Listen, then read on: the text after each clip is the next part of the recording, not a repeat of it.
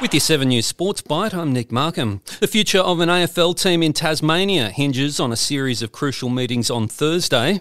League boss Gillon McLachlan will fly to Hobart to attend a conference and meet with the Premier. The league want federal government funding to get the deal over the line.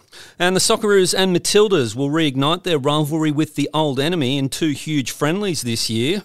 The Matildas will take on the reigning European champions in London on April 11, a key building block in their preparation for the home World Cup starting in July, and the Socceroos will play Harry Kane's England side at Wembley in October. And that's your 7 News Sports Byte for Tuesday, February 21. I'm Nick Markham.